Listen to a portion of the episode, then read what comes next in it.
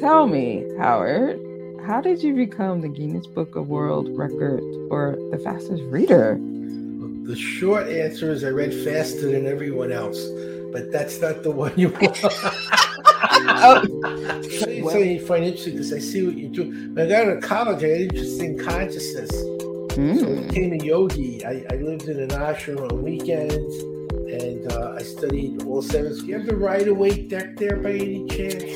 I do have. Okay. Uh, people can see the picture.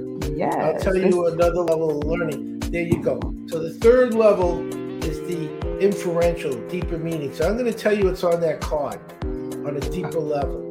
So at the bottom of the wheel is Anubis. He was the Egyptian god that weighed the heart of a dead soul. If it had karma, it weighed more than a feather, so feather. it had to be mm. reborn. So the concept of a wheel of fortune. What creates karma was desire, and you see the snake on the other side of the wheel on the left. So desire keeps you clinging to this wheel of rebirth.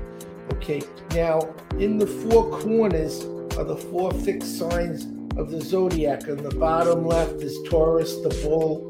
The bottom right is Leo, the lion. The upper right is the phoenix, which is one of the three symbols for Scorpio. The upper left is the angel, which is the symbol of Aquarius or the human.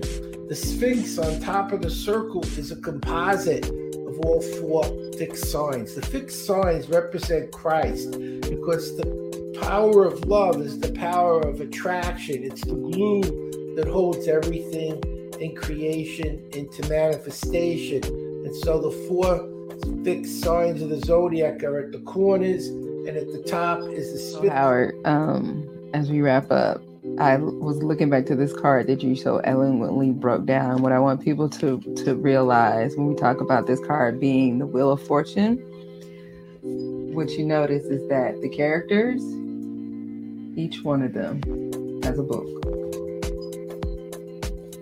Thank you guys.